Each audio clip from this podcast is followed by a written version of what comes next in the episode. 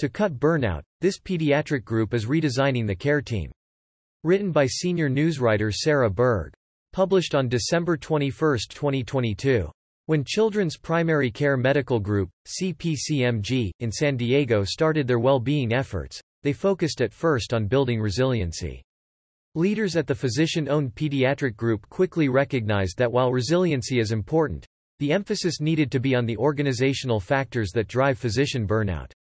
That is when AMA member Genevieve Parsons, MD, turned to the AMA for guidance. Knowing that system-level changes would need to be made, Dr. Parsons, a pediatrician and director of clinician well-being, saw that the AMA Joy in Medicine Health System Recognition Program could be used as a roadmap to guide CPCMG's well-being efforts.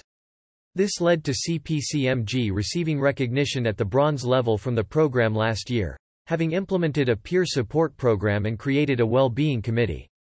They also worked on efficiency of practice, including getting rid of stupid stuff and implementing EHR efficiency interventions. CPCMG, a physician-owned pediatric practice with pediatricians serving more than 270,000 active patients at 29 sites throughout San Diego and southwest Riverside counties, will be reapplying for recognition in 2023 after completing their two-year attestation. We measured burnout for five years in a row leading up to the 2022 survey and our burnout rate was ranging anywhere between 25% and 35%. In our most recent survey, Burnout was 52%, which mirrors the national data, said Dr. Parsons, noting the increase was related to a number of different reasons, including the Omicron surge and the workload that our clinicians have been dealing with including high in-basket volumes. In pediatrics especially, the workload has not gone down, and the volume of illness has already reached winter volumes. Usually there's a lower level of illness in the fall, she added. This high volume of sick patients, and efforts to keep kids out of the ER, has likely only contributed to the increasing levels of burnout. I had been doing the Steps Forward modules, which have a wealth of information from all ranges of categories that have really helped, including peer support, team-based care, EHR efficiencies and more, but I had never formally interacted with the AMA and our first step into that was the burnout survey we completed in January of 2022 using the AMA survey. The follow-up with the AMA led to a wealth of resources, Dr. Parsons said. That's because we met with the leadership of the AMA and were able to formulate a plan from there based on our results. CPCMG had already been working on redesigning the care team, to help reduce the workload and administrative burden facing pediatricians at CPCMG. The AMA survey and follow-up discussion emphasized the importance of these efforts and additional ways to improve upon them.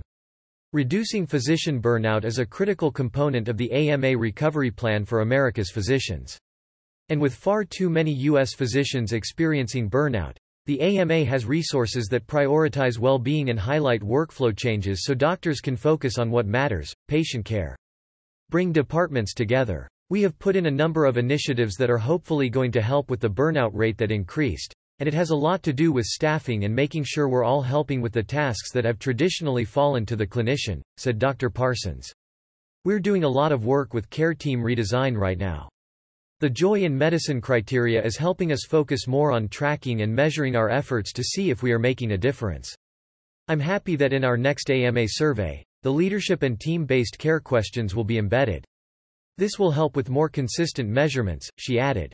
Care team redesign is probably our biggest, most substantive effort in improving the clinician experience, and involves both our physician team and our management team working together.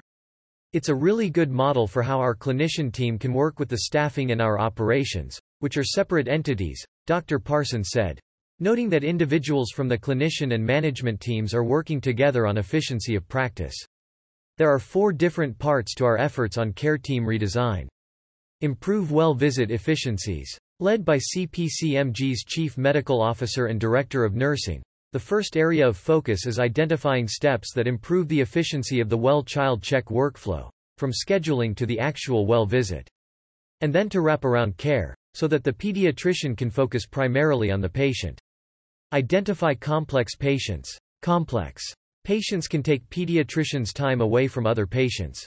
That is why the Chief Medical Information Officer and head of the IT team are working with care teams on creating a model which, will help us identify more complex patients, and hopefully give physicians back some time in their days in order to provide the best care possible for all of our patients, said Dr. Parsons. Enhance communication. The third area of focus in care team redesign is, our director of marketing along with an individual from our management company working together on communication with the patients, said Dr. Parsons. There has been, back and forth about what we need to communicate to patients to make sure they understand what's going on at each level of service within the visit and between visits, she explained, noting that finding a better way to communicate can help physicians and their teams free up the in-basket to save time, with the additional goals of improving patient care and the experience for the whole care team. Develop the ideal care team.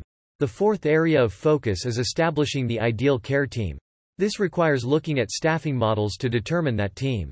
Our Director of Clinician Wellness and Director of Population Health are working together with our senior management leaders from Human Resources and Operations to determine the best staffing models, including medical assistant to clinician ratio, Dr. Parsons said. This also includes nurses and determining what is best, either remote or in-person options, knowing that there are significant staffing shortages across the country. Knowing that we're doing the best that we can right now, we are also figuring out what is ideal, she added. That synergy between our operation and management teams and also the physician team is very helpful and a good model because we work very well together, and nobody can do it alone. The Burnout Survey, really emphasized the importance of this and is part of what we think the solutions towards that are eventually, Dr. Parsons said. It's a long process, and we're looking for quick wins also to figure out how we can really make more of a difference sooner, but some of the changes are more long-term. The AMA has been such a great resource for me, within the Steps Forward programs and the wealth of data that's available, she said. Since we have had a more formal relationship, I've been so grateful for the expertise that the AMA brings, and I look forward to more collaboration in the future. CPCMG is planning its next survey with the AMA in the first quarter of 2023 and will use the results and follow-up discussions to help guide strategy for its well-being program over the next year.